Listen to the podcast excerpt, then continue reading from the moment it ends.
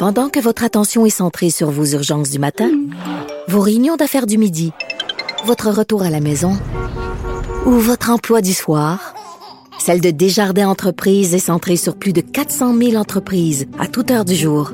Grâce à notre connaissance des secteurs d'activité et à notre accompagnement spécialisé, nous aidons les entrepreneurs à relever chaque défi pour qu'ils puissent rester centrés sur ce qui compte, le développement de leur entreprise.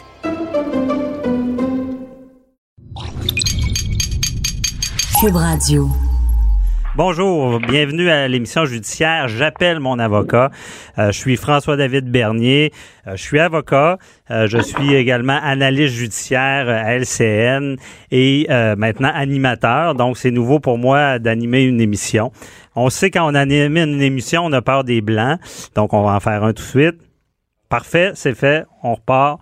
Donc, ce qu'on veut avec cette émission-là, c'est vulgariser l'actualité judiciaire, aller dans les coins, les coulisses, euh, rendre ça même, on va le dire, divertissant, intéressant, toujours effectif, avec le respect des gens touchés, parce qu'on sait que tout ce qui est juridique, c'est, c'est ça nous entoure, le juridique. C'est dans notre vie, c'est partout.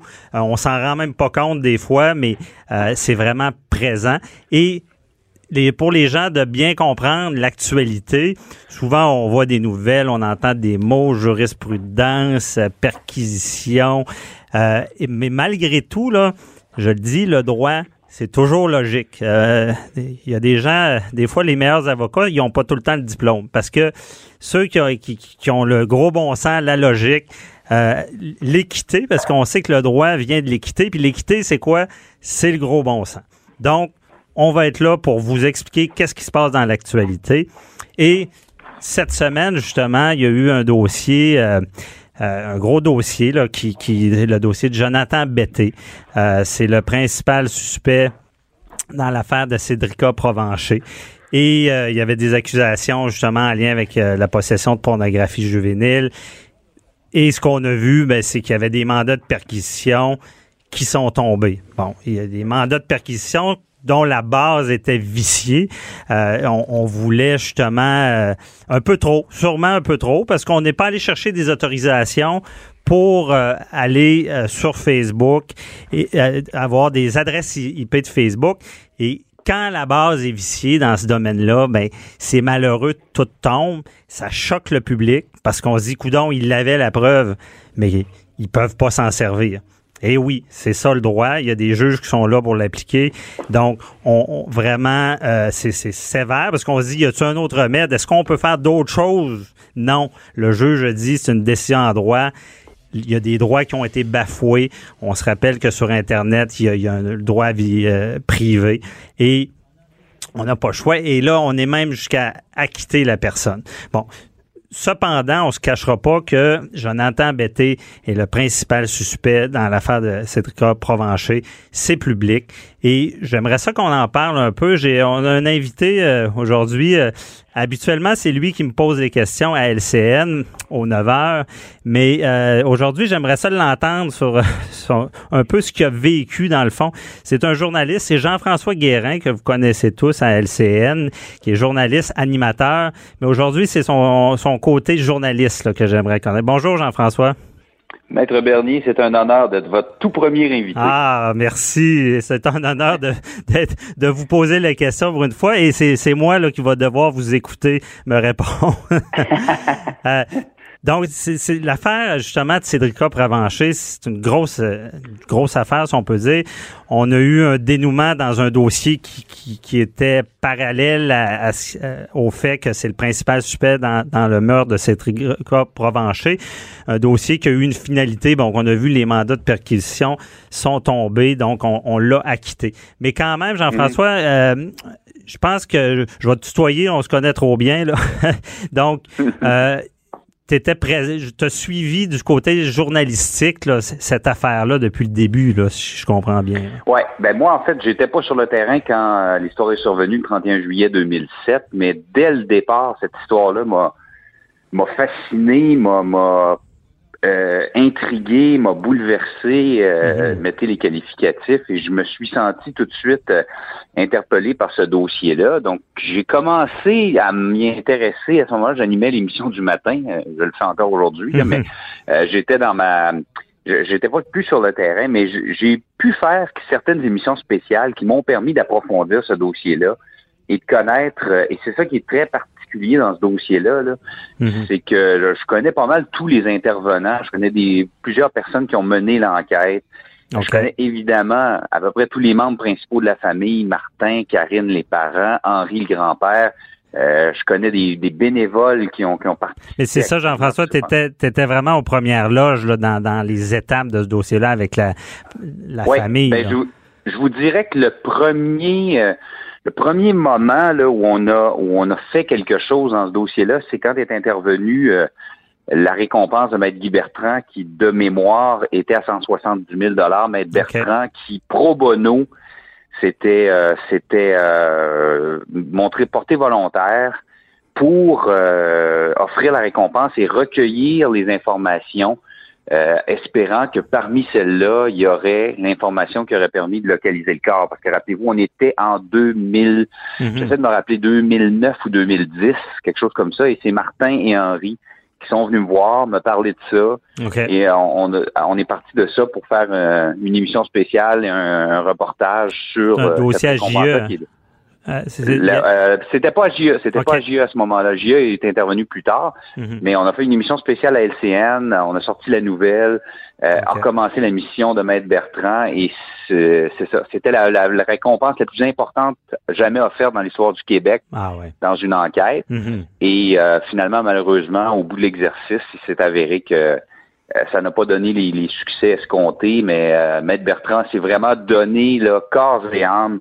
Euh, je, je sais que c'est- un avocat qui n'a pas toujours fait l'unanimité au Québec, Ouais. mais je peux vous le dire, j'ai- j'ai partagé un repas avec lui, il Mhm. m'en a parlé plusieurs fois. Il était au funérailles de Cédrica OK. et c'est en tant que grand-père qui s'est investi dans Ben cette oui, c'est beaucoup Donc, impliqué. ça, Bon, ouais, c'est ça. Donc ça, c'était le premier.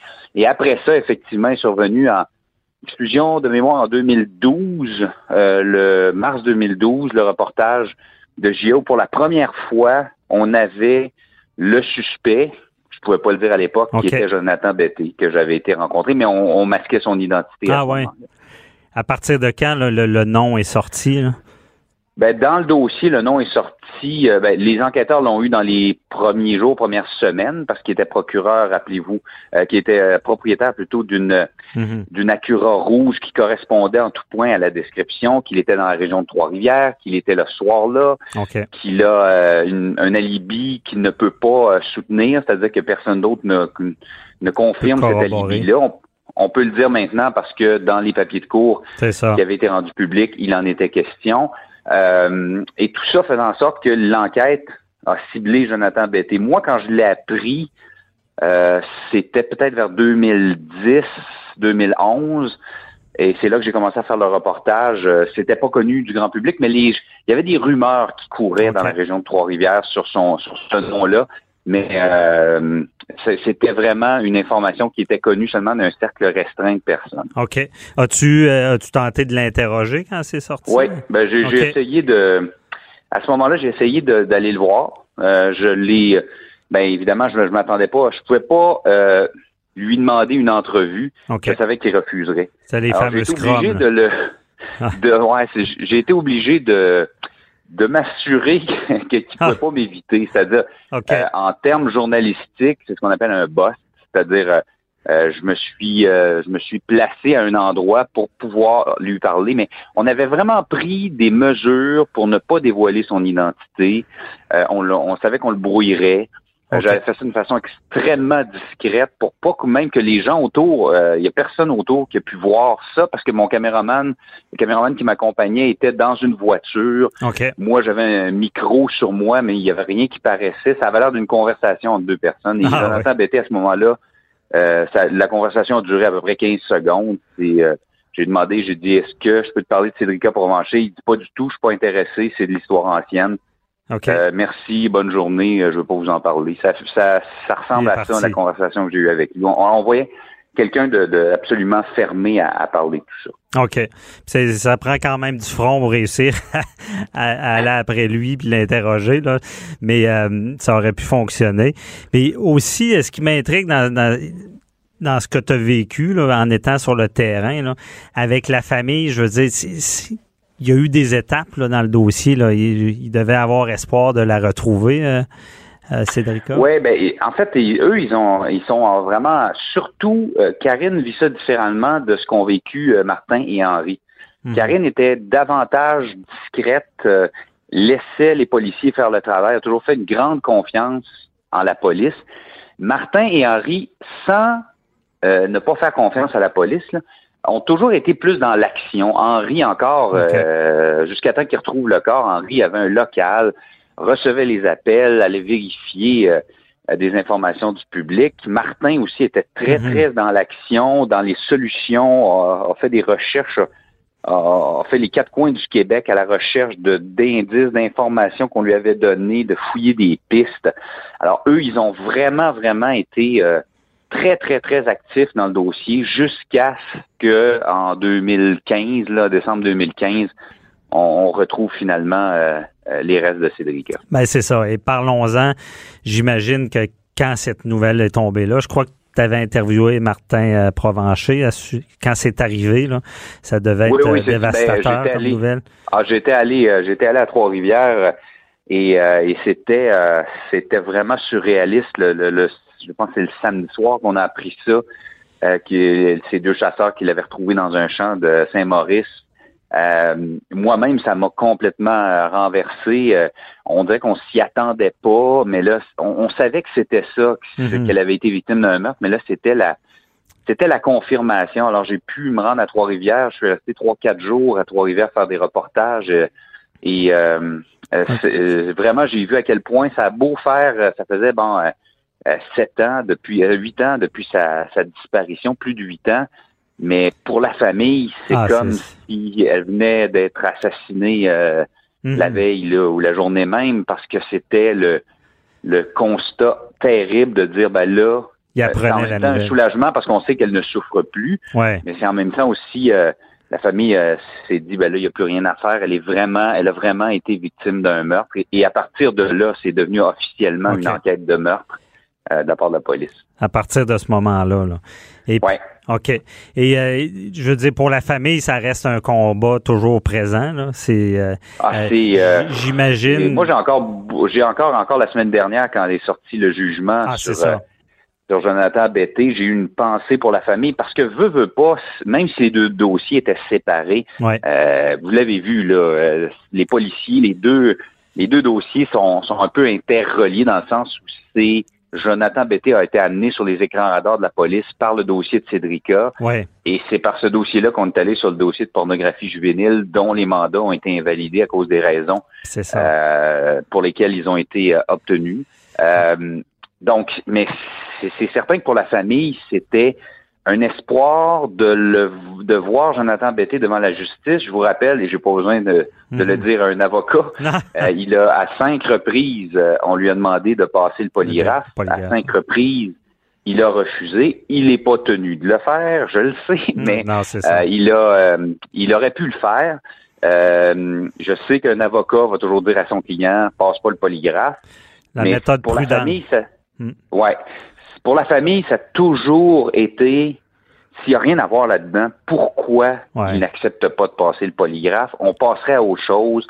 On, pourrait se concentrer et mettre de l'énergie ailleurs. C'est ça, parce qu'il y en a qui l'ont passé déjà puis qui ont été écartés. Là, oui, Martin, Martin Provencher lui-même dans ce dossier-là. Dans les premières semaines, même que Martin Provencher, la police allait pas assez vite pour lui. Euh, il est allé voir un polygraphe, je pense que c'est John Gallianos, il l'a fait faire réputé. Euh, il est allé voir lui-même, ou en tout cas, il a menacé d'aller voir M. Gallianos, un des deux. Là. Finalement, il a passé le polygraphe, et, il a sorti véridique, donc euh, on l'a on l'a tout de suite écarté parce que Martin disait aux enquêteurs perdez pas de temps avec moi, euh, j'ai rien à voir là-dedans. Si vous avez des doutes sur moi, dissipez-les tout de suite. Alors, on aurait voulu que Jonathan Bété fasse de même, mais comme il n'a jamais voulu le faire pour la famille, c'est très frustrant. Pas, pour les policiers, mm. c'est toujours resté quelqu'un qu'on n'a pas pu écarter comme, suspect dans cette enquête-là, et ça a été le seul véritable suspect dans cette enquête-là. Ouais. Est-ce que tout le monde est sur la mauvaise piste? Ben, il y a beaucoup de hasard, ça, on se le cache pas. Puis aussi, ce qui est frustrant pour la famille, c'est la finalité de, de l'enquête là, qui était différente, mais quand même que les mandats tombent, je veux dire, ils devaient pas trop croire à ça. Là. Mais euh, Ouais, c'était allez, la, la famille était. euh, moi, j'ai eu des, des échanges de, de textos avec euh, avec Karine qui euh, qui était trop bouleversée pour euh, pour commenter, et j'ai eu des échanges également avec Martin euh, qui lui euh, se, se grattait la tête, là, se ah, demandait non, ça doit que- être terrible. comme- qui- comment le dossier allait. Ben, en tout cas, Jean-François, euh, on- relancé par la suite. on, va avoir l'occasion de, de s'en reparler, mais c'était très, très intéressant. Merci beaucoup. Là. Euh, T'es bienvenu quand tu veux, du lundi au vendredi entre 9 et 10 heures à LCN. Parfait. On se voit à LCN. Bye bye. Bon, c'était Jean-François Guérin, animateur euh, connu à LCN et aussi animateur qui, qui, on peut le dire, spécialisé en affaires judiciaires. Je suis collaborateur avec lui là, dans le 9 heures et on suit toute l'actualité judiciaire. Euh, et en parlant de Jonathan Betté, bon, on, parle des fameux mandats de perquisition. On dirait qu'ils qui tombent. là. C'est le, mois euh, des mandats de perquisition invalides. Bon, avant la pause, on a entendu euh, Jean-François Guérin qui nous a parlé de, justement de la couverture journalistique qu'il a faite avec l'histoire de Cédrica Provencher. Et on a parlé aussi de Jonathan Betté qui a des mandats de perquisition qui sont tombés, qui ont été acquittés.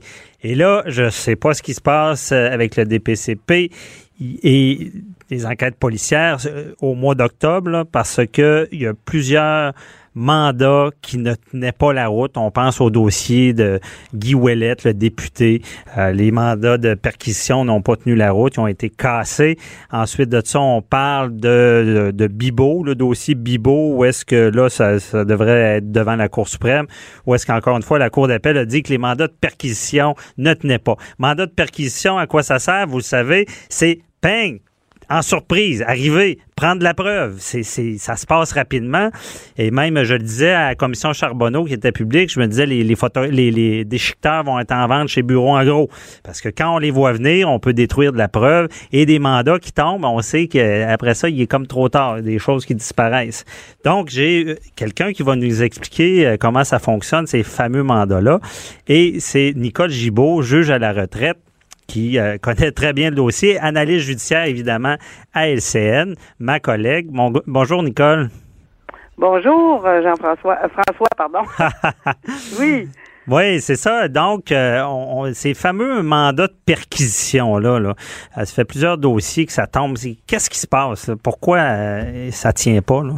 Ben oui, je vous entendais en début là dire que euh, bon, ça doit être euh, éventuellement une surprise lorsqu'on obtient un mandat pour pas que quelqu'un euh, détruise la preuve. Mhm. Et c'est lorsqu'on a des motifs raisonnables probables de croire qu'une infraction a été commise, une infraction euh, ou, ou qu'une infraction est en cours de se commettre et que la preuve peut être détruite. Donc oui, on demande une autorisation normalement, une autorisation judiciaire Mhm. à la Cour pour obtenir ces mandats-là et pour pouvoir perquisitionner ou l'écoute électronique ou autre sorte de mandat qui demande une autorisation. La surprise est importante, mais il faut que cette surprise-là soit autorisée. Or, dans des cas, euh, on a vu dernièrement dans le cas de M. Betté que tout euh, avait débuté pour aller euh, succinctement là euh, dans tout ça là, euh, Ouais. c'est que tout avait débuté avec une intuition de quelqu'un de la police là, qui euh, qui dans cette enquête là qui menait de façon parallèle à une autre enquête à une autre enquête dont on est tous au courant Ouais. euh, qui, qui évidemment est, est le présumé euh, suspect dans un dossier de meurtre d'enfant. Alors, tout ça pour dire que on a eu une intuition. Mais l'intuition, ça marche pas là, c'est ça.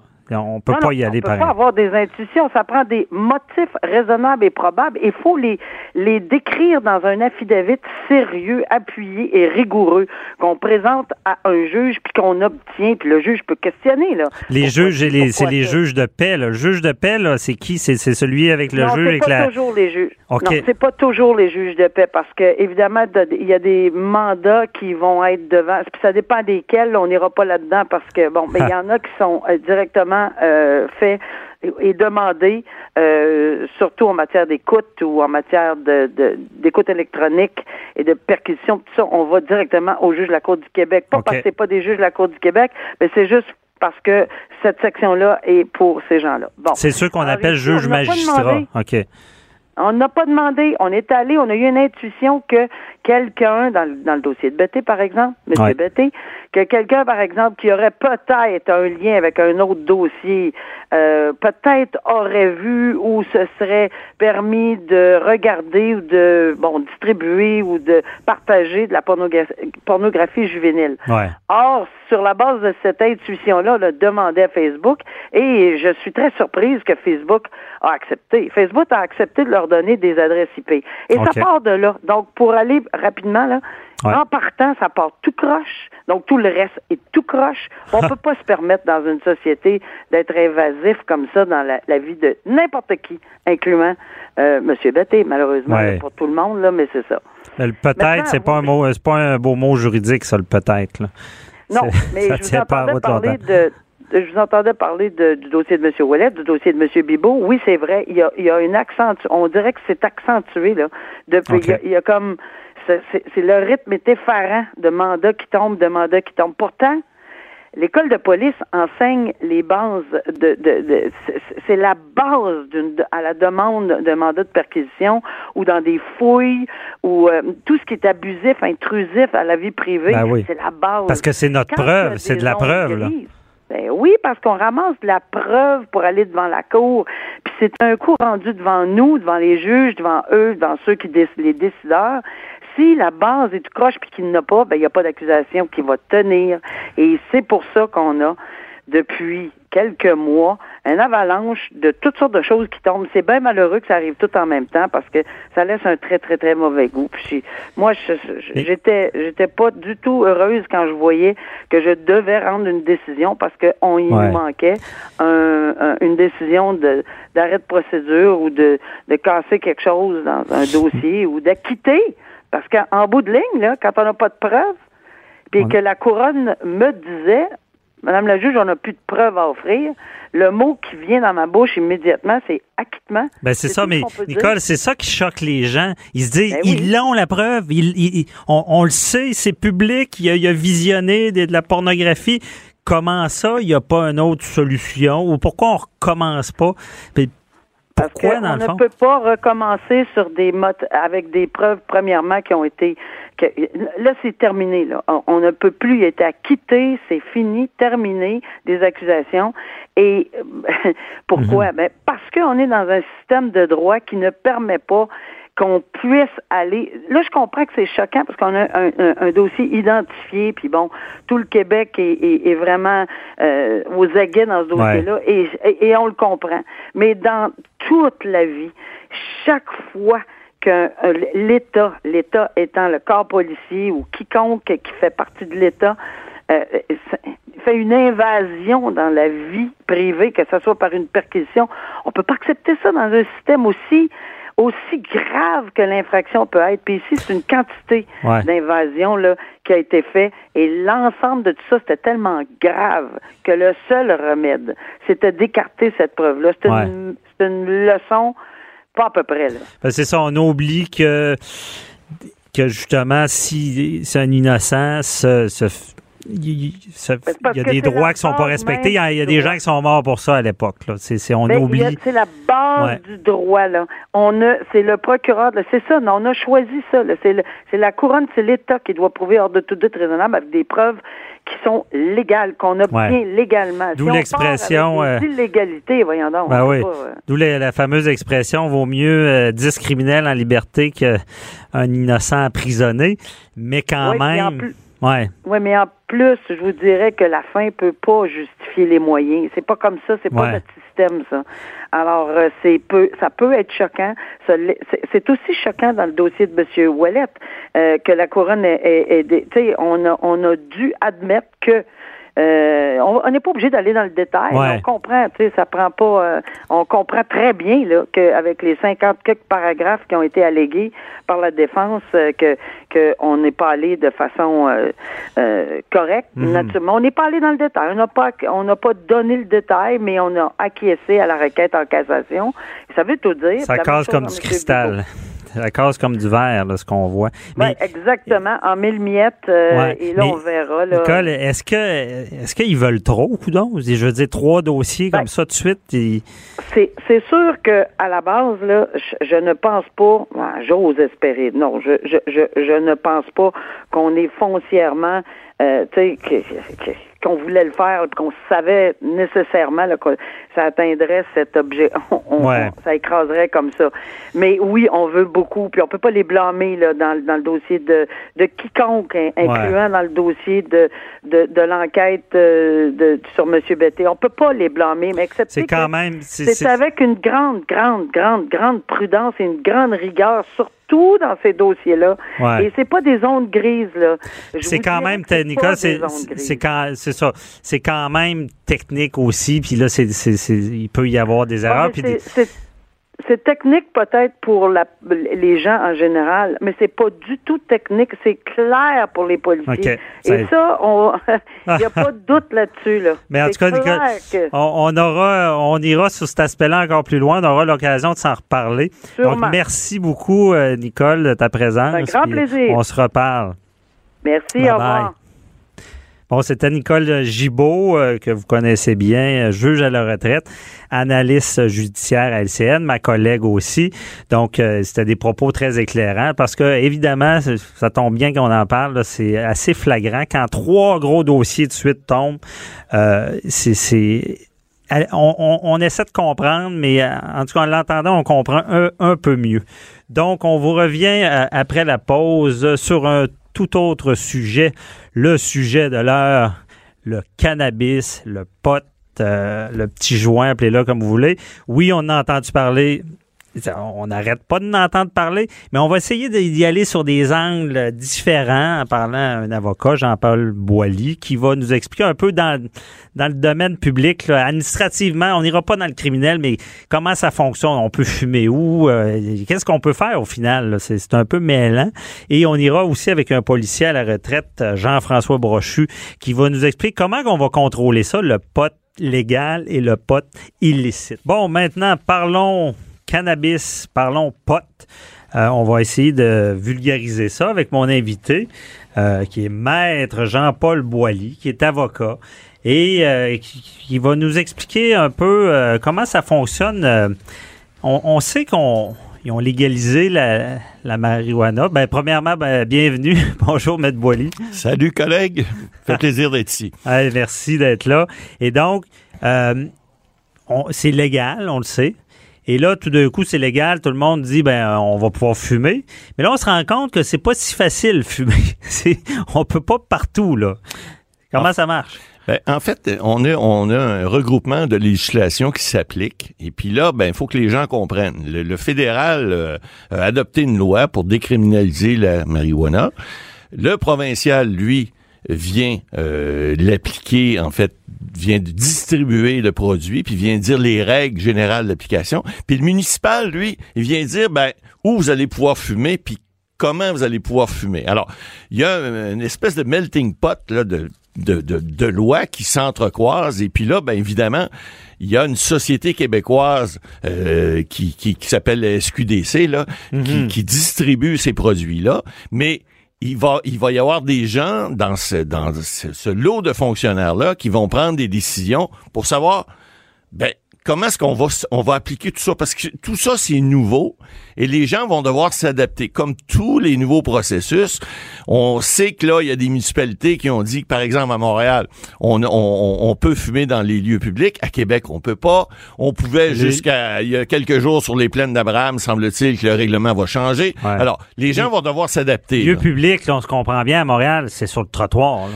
Le trottoir, les parcs, Donc, etc. moi, je marche sur le trottoir. Si ça donne qu'il y en a cinq qui fument, je passe d'un bon nuage. Exactement. Alors, vous allez fumer inévitablement aussi. Mais il y a, il y a toujours le gros bon sens qui s'applique. On sait qu'il y a des lois qui s'appliquent partout. Euh, maintenant, les gens, vous savez que les lois, sans être méchants, on est avocats tous les deux, euh, sont faites pour les imbéciles. Hein? Il n'y en aurait pas de loi si les gens Ah oui. étaient toujours, euh, s'appliquaient toujours les choses de façon conforme. Dans les temps préhistoriques, et c'était la loi du plus fort, mais il y a bien des animaux, il y a toutes sortes de gens qui n'ont pas besoin de loi pour se gérer entre eux. Quand Nous, les on- on a hommes des vivront lois. D'amour. Et Hein, voilà. ça? Mais sauf que l'amour et l'eau fraîche, ça marche pas nécessairement toujours en droit. Alors, le, le- le- le cannabis, c'est un peu la même chose que tous les autres produits. Euh, faut que le gros bon sens s'applique. Si vous voulez exagérer, si vous voulez fumer, moi, je vois des gens là, qui fument la cigarette dans des endroits à moins de 9 mètres. Ben, il y a d'autres gens, des fois, dans des édifices publics, qui vont dire, hey, monsieur, une petite tape sur l'épaule. Euh, Ouais. Peux-tu aller fumer ailleurs? Il y a une façon polie de le faire, mais c'est certain qu'il faut respecter les autres parce que faut pas oublier une chose. La loi sur le cannabis, et la loi qui permet maintenant de, de la distribution de- du cannabis, euh, permet des choses. Vous avez le droit d'avoir 30 grammes dans vos poches. Vous avez le droit jusqu'à 150 grammes chez vous. C'est bien beau tout ça. Mais ça veut pas dire que c'est pas une annonce de famille prix. là. La police sera pas à côté puis ah ah, t'as 32 grammes dans tes poches, t'arrêtes. Non, ça sera pas ça. Le gros bon sens va s'appliquer. Mais Mais sur le terrain, on ne sait pas comment ça va fonctionner. Ben, là, c'est- qu'il va y avoir de la tolérance ou pas. là? Le problème est là. Je vous ai dit la différence entre les trois lois, les trois paliers de gouvernement. Maintenant, il va y avoir un problème d'exécution. Si vous donnez un droit à quelqu'un, vous lui dites, écoute, à partir de demain, tu as le droit de manger de la pizza. Parfait. Tout le monde peut manger de la pizza. Oh, on met une restriction.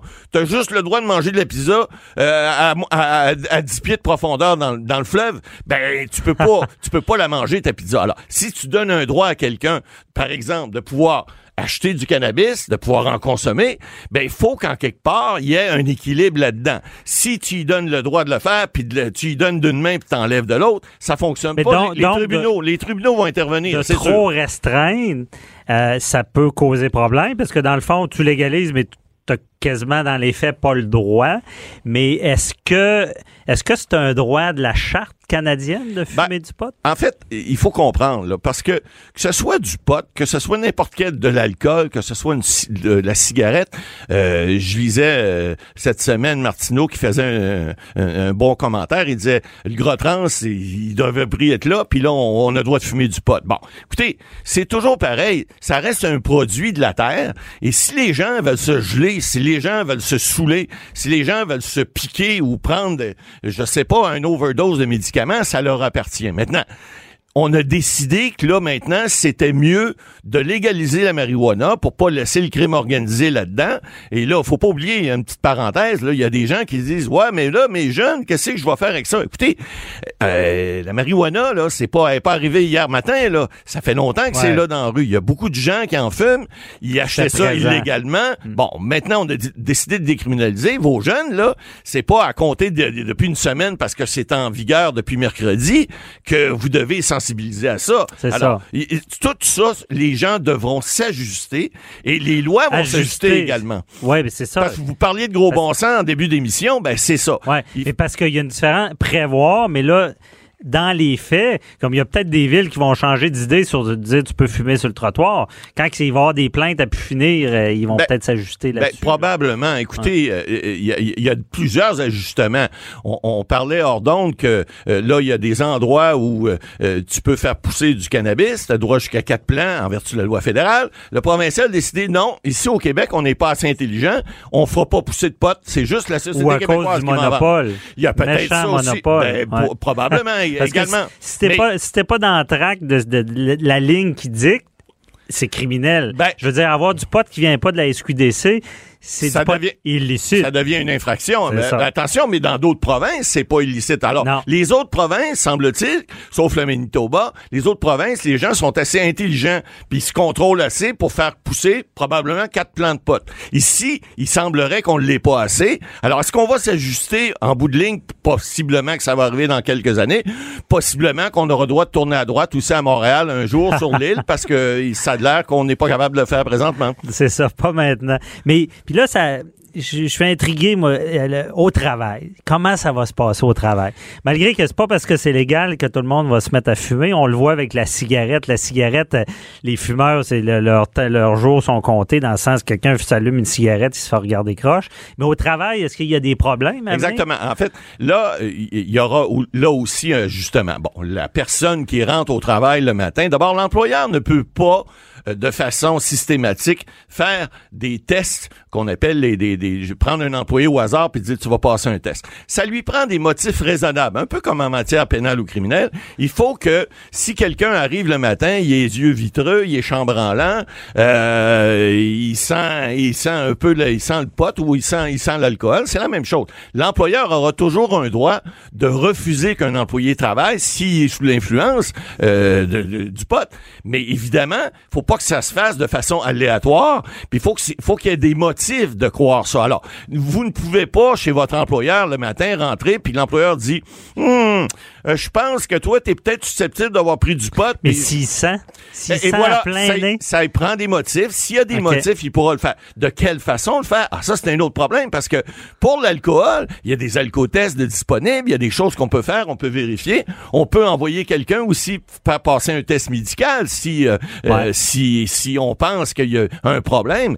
Mais pour ce qui est de, de- de la consommation de drogue, de, que ce soit de drogue, d'alcool, n'importe quoi, mais si c'est du pot, eh là, il faut qu'il y ait un motif. S'il n'y a pas de motif, ça pourrait être, par exemple, en matière syndicale, euh, ben, ça pourrait faire l'objet de griefs, puis éventuellement, on va le voir au, à, à- à Ouais. l'usage au fur et à mesure, mais dans le fond, je comprends bien que ça soit légal ou pas, euh, ça change pas grand-chose. Parce que même avant, le pot existait. Ben- Puis tu peux pas, euh, tu peux pas dire c'est légal, donc je, je peux fumer du pot au travail. Ben, ça marche pas. Ben voyons donc, c'est la même chose. Pour l'alcool, c'est pareil. Ben, Vous savez, il y a quelques années, je me souviens d'avoir visité, moi, un endroit de, de, de ferraille. Le frigidaire était plein de bière, puis les gens prenaient de la bière. Pourquoi? Parce que ils travaillaient dans le bing-bang tout le temps, Ouais. ça leur prenait une petite bière pour se geler, se Non, geler les ça. oreilles. Mais, Mais- là, y a ça, des cas d'exception, il y en aura peut-être pour le pot. Ouais. Mais il faut comprendre qu'on peut pas travailler. C'est ça qui est drôle d'entendre, c'est qu'on dirait le mot légal permet à peu près tout. Les gens disent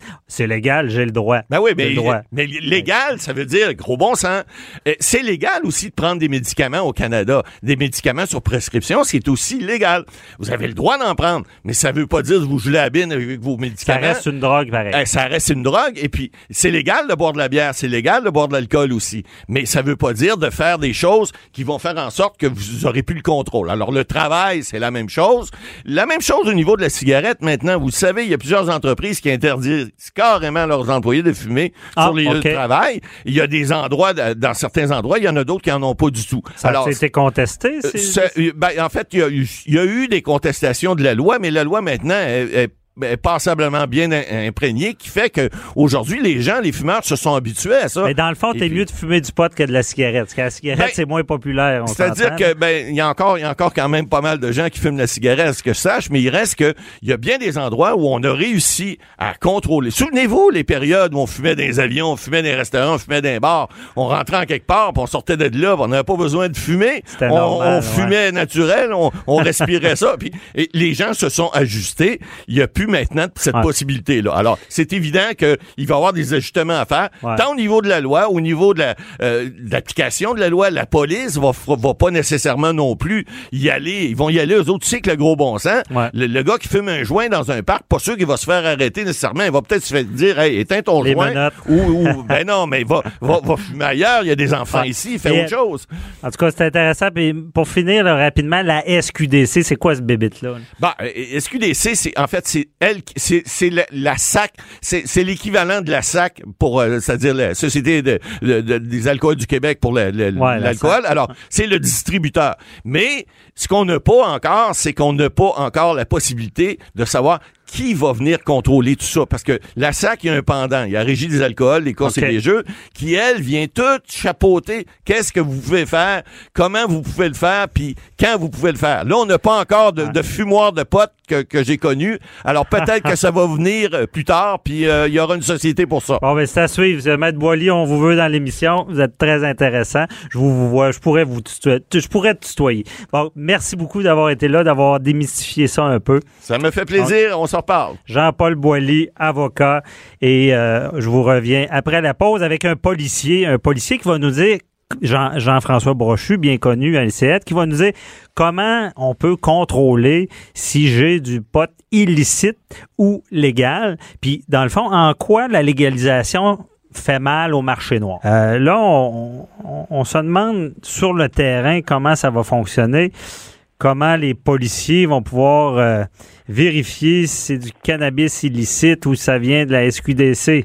Euh, je reçois mon collègue à LCN, Jean-François Brochu, euh, ex-sergent à la Sûreté du Québec et surtout analyste euh, judiciaire. Bonjour Jean-François. Bonsoir, Maître Bernier. Bonsoir, ouais, plutôt. Euh, donc, euh, on- je me demande là, vraiment pour euh, sur le terrain, là, là, on, on sait que c'est légal là, et euh, c'est seulement la SQDC qui peut vendre euh, le, le pot pour que ça soit légal. Comment on peut contrôler ça euh, dans les faits là, sur le terrain? là? Ben, dans les faits, pour les policiers, ça va être presque impossible de savoir si le pot qui est en la possession de quelqu'un, pour autant qu'il soit dans un des contenants fournis par la SQDC, provient effectivement de la, société. C'est-à-dire que les contenants sont des contenants réutilisables. Donc, à partir du moment où la personne a acheté une première fois euh, sa quantité à la SQDC, il sera possible pour celle-ci de, re, de leur, si on veut, de mettre de la marchandise de contrebande euh, dans le contenant. Et il faut c'est c'est ça que les gens faut qu'ils comprennent, c'est que la culture euh, d'a- d'acheter à l'extérieur de la SQDC, de vendre surtout. C'est certain que les euh, il y a des mesures dans la loi qui sont prévues pour combattre ça et il y a également de l'argent qui devrait être investi par le fédéral dans les différentes organisations policières pour contrer, pour combattre la contrebande. Mais dans les faits, là, si vous vous faites arrêter avec euh, 30 grammes euh, de pot dans votre voiture, en principe, il n'y a pas de moyen de savoir d'où ça provient. OK, il n'y a vraiment pas de moyen de contrôler ça. là. Et euh, Non. Et parce que aussi, euh, on sait que là, il y a, quatre plans euh, qui sont permis euh, ben, par le fédéral là, et que ici, ben, on, ne veut pas qu'il y ait de la vente, mais le, fait de, quelqu'un qui dit ben moi je, vais cultiver quatre plants, on me donnera des amendes là, puis je dis j'ai du cannabis de mes de mes plants à moi là, c'est-tu du cannabis illicite ça?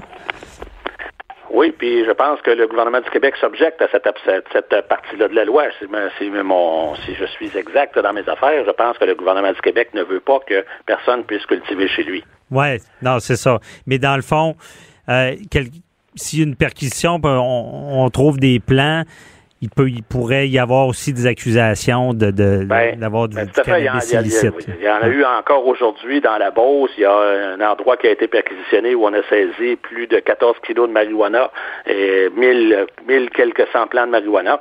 Alors, c'est sûr que le, le- le- la culture personnelle ou la culture par le crime organisé, parce que ils vont continuer d'en faire, euh, François Ouais. dernier, c'est que euh, le, le crime organisé ne se retirera pas. là. D'abord, premièrement, ils ont un gros marché d'exportation. Ils, ils exportent beaucoup les moteurs, euh, les différentes associations, les différentes organisations criminelles asiatiques ou, euh, ou, ou italiennes à Montréal euh, exportent beaucoup de cannabis euh, aux États-Unis. Ça, ils vont continuer de le faire. Ils vont continuer d'en vendre sur le marché noir parce que euh, même si M. Trudeau nous dit que on veut protéger nos jeunes, il reste que les jeunes de 13, 14 euh, jusqu'à 18 ans euh, vont continuer d'acheter leur euh, marijuana euh, de- du petit revendeur autour de la polyvalente.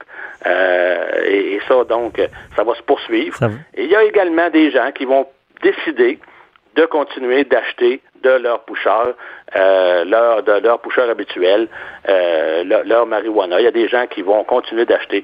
Il y a une guerre de prix qui est à prévoir. On voit que la SQDC, on va, vont probablement se syndiquer, on va avoir, il va y avoir des salaires à payer. Est-ce qu'on sera capable de faire une guerre de prix avec euh, le crime organisé qui, lui, n'a aucune condition de travail à donner à ses revendeurs? On verra bien. Mais dans le fond, le crime organisé, je veux dire, pas tant écorché par la légalisation. là.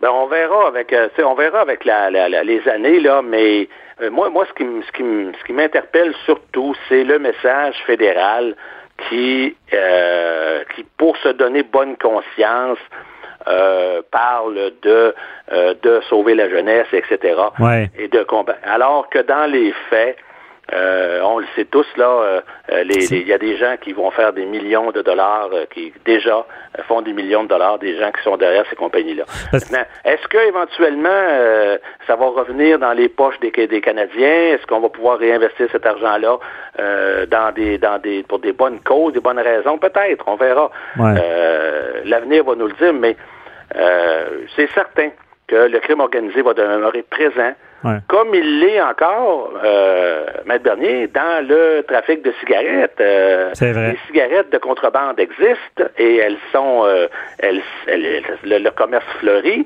Mhm. Euh, il y a également un commerce d'alcool euh, sou- souterrain. Il y, a, il y a des programmes dans les organisations policières pour combattre ça. Mais, ces Mais c'est moins pire que la, la prohibition. Ben oui, c'est Mais ça. c'est ça. Mais- Mais puis aussi, euh, euh, Jean-François, le- le- le- moi, moi, ce qui m'interpelle aussi, je, je comprends mal la légalisation pour protéger les jeunes, dans le sens que les jeunes, je veux dire, ils- au secondaire, ils s'en fument pas mal de, de, de potes, puis ça existait déjà beaucoup. En quoi la légalisation vient freiner ça? Je le comprends mal. Est-ce que même ça peut permettre à des gens, euh, est-ce que quasiment le crime organisé pourrait aller acheter du pot à SQDC en, en vrac puis revendre ça aux jeunes ou? Non, ils n'ont pas d'intérêt. Ils ont tout leur, leur réseau de, de- de fournisseurs. Le, les- les- les- le crime organisé euh, produit euh, énormément de cannabis. On en exporte. D'ailleurs, on est un des grands exportateurs vers les États-Unis, le Québec. Alors non, on, on produit les, les moteurs criminels, les différentes organisations criminelles produisent leur cannabis. Ils sont en mesure de fournir euh, leur marché et ils vont continuer de le faire. Euh, c'est certain qu'il y a des gens comme vous et moi qui vont peut-être euh, choisir de commander par Internet ou de se rendre dans une succursale pour acheter leur euh, leur leur, leur, leur- Ouais. leur- si on veut leur stupéfiant de façon légale. Il y a des gens qui vont choisir la voie légale. C'est certain, ça. Il n'y Ouais. a pas d'erreur là-dedans. Mais il va rester une partie de la population qui va continuer de faire marcher OK. le crime organisé. Puis si je comprends bien, les, polici- les policiers vont vraiment, il, il va avoir, ils vont encore avoir des perquisitions parce que le crime organisé il va dans des champs, fait pousser ça euh, en cachette, des choses comme ça. C'est, comme ça. Dans les maisons, on loue des maisons, on achète des maisons un peu partout, on achète des maisons qui sont sur le marché, on les loue, euh, on installe des plantations pendant quelques mois là-dedans, euh, avec résultat que la maison est contaminée par les champignons, mais ça, ça, existe et ça va continuer d'exister, encore une fois, pour les raisons que je vous ai déjà OK, mentionnées. je comprends. J'aimerais, Jean-François, te parler de, de- bon, c'est le sujet, là. euh, J'espère qu'on n'attendra pas qu'il y ait des morts pour s'ajuster, là, mais sur la route, là, au volant, là, le, cannabis, qu'est-ce que t'en penses, toi? Est-ce qu'on, est-ce qu'on est prêt, là? Ben, C'est-à-dire que euh, l'objectif, c'est d'avoir 90 ou 95% des policiers qui seront euh, euh, formés pour détecter euh, les conducteurs euh, en- fautifs sous l'influence, qui conduiront sous l'influence de marijuana. Après ça, il y a la formation d'agents évaluateurs, parce qu'on le sait, c'est pas tout de le Ouais. détecter le, le- le citoyen sur la route, il faut l'amener dans un poste à un agent évaluateur. C'est un processus qui est pour l'instant, Maître Bernier, très complexe et qui demande beaucoup de ressources policières. C'est-à-dire que pour une seule intervention, c'est de trois à quatre policiers qui vont être euh, assignés à cette à cette tâche-là qui va durer quelques heures euh, dans, pour une arrestation et donc ces policiers sont, sont retirés si on veut de la circulation et de- ils ne peuvent pas faire leur travail, ils ne peuvent pas répondre aux appels. Donc il y a des budgets qui devaient suivre avec ça. euh, avec la, la loi et qui n'ont pas suivi pour le moment. Oh. Et donc, il y a ça, il y a cet aspect-là. Euh, il y a l'aspect de, de- de- de- de- des, des appareils de détection. On le sait, il n'y en a aucune au Québec présentement. Il y en a une d'autorisée par le gouvernement, mais elle pose des problèmes dans le sens Elle pas elle n'est pas très portative et de plus, elle a des problèmes de fonctionnement à- au froid. Alors, on s'entend qu'au Canada, euh, un appareil qui fonctionne pas au froid, euh, ça, Ouais. ça laisse peu de chance. Là, ça, ça limite ça son va pas bien. pas mal. Ouais. Alors, euh, y, il y a tout ça, mais Et les statistiques le disent dans les États américains où le pot a été euh, légalisé, ben vous le savez comme moi, les statistiques indiquent qu'il y a une augmentation des personnes intoxiquées qui sont impliquées dans les Ça, c'est, c'est, triste d'apprendre ça. Puis j'imagine qu'il y aura de, l'ajustement de terrain en espérant qu'il n'y ait pas trop de morts. Donc je dis ça quasiment à la blague. Là. C'est, un peu dommage d'entendre ça. Mais euh, c'était vraiment éclairant. On va avoir l'occasion, Jean-François, de s'en reparler. Là, mais merci beaucoup euh, d'avoir été là. Ça m'a fait plaisir. Merci, bye. Au plaisir. Donc, c'est Jean-François Brochu, euh, policier à la retraite, analyste euh, judiciaire LCN. Donc, qui vient nous expliquer un peu sur la route. Là.